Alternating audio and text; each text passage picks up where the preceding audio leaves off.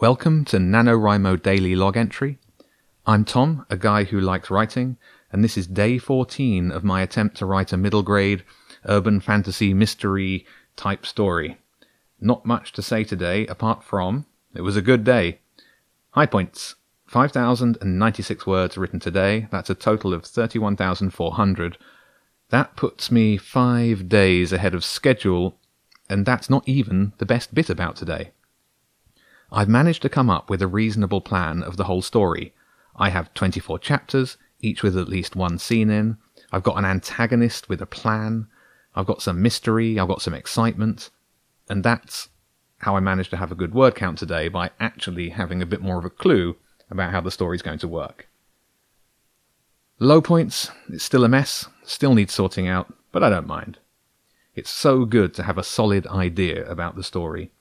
It frees me up to write things that impact on other things that are actually going to happen, rather than skirting around and trying not to put anything too specific or any details that maybe will have an impact on something that's going to happen or not going to happen. Makes it really hard to write.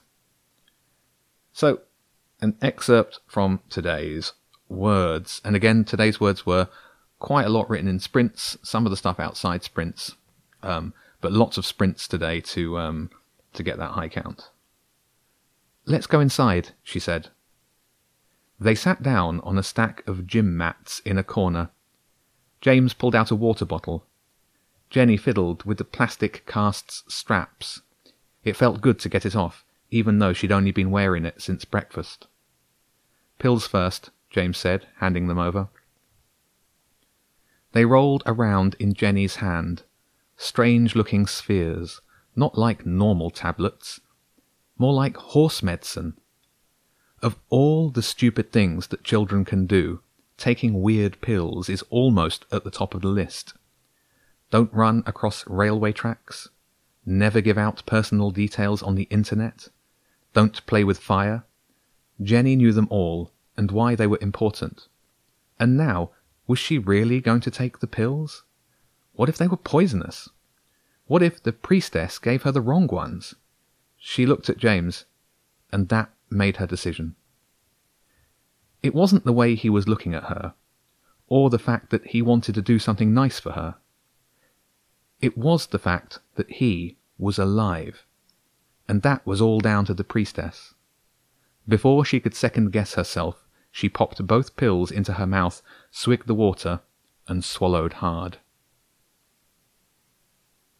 So yeah, bit of advocating of taking random medicine given to you by crazy badgers. Um, but that's all right. It's just a story. Tomorrow's update will be either early or late. I've got to take a flight uh, to India, stopping in Dubai, and I think when I stop in Dubai, I'll be able to sneak out a podcast episode. But uh, it's unlikely I'm going to get much writing done tomorrow. I don't like writing on planes um, or while I'm traveling, which is a bit annoying. We'll see. Uh, but otherwise, that's it from me.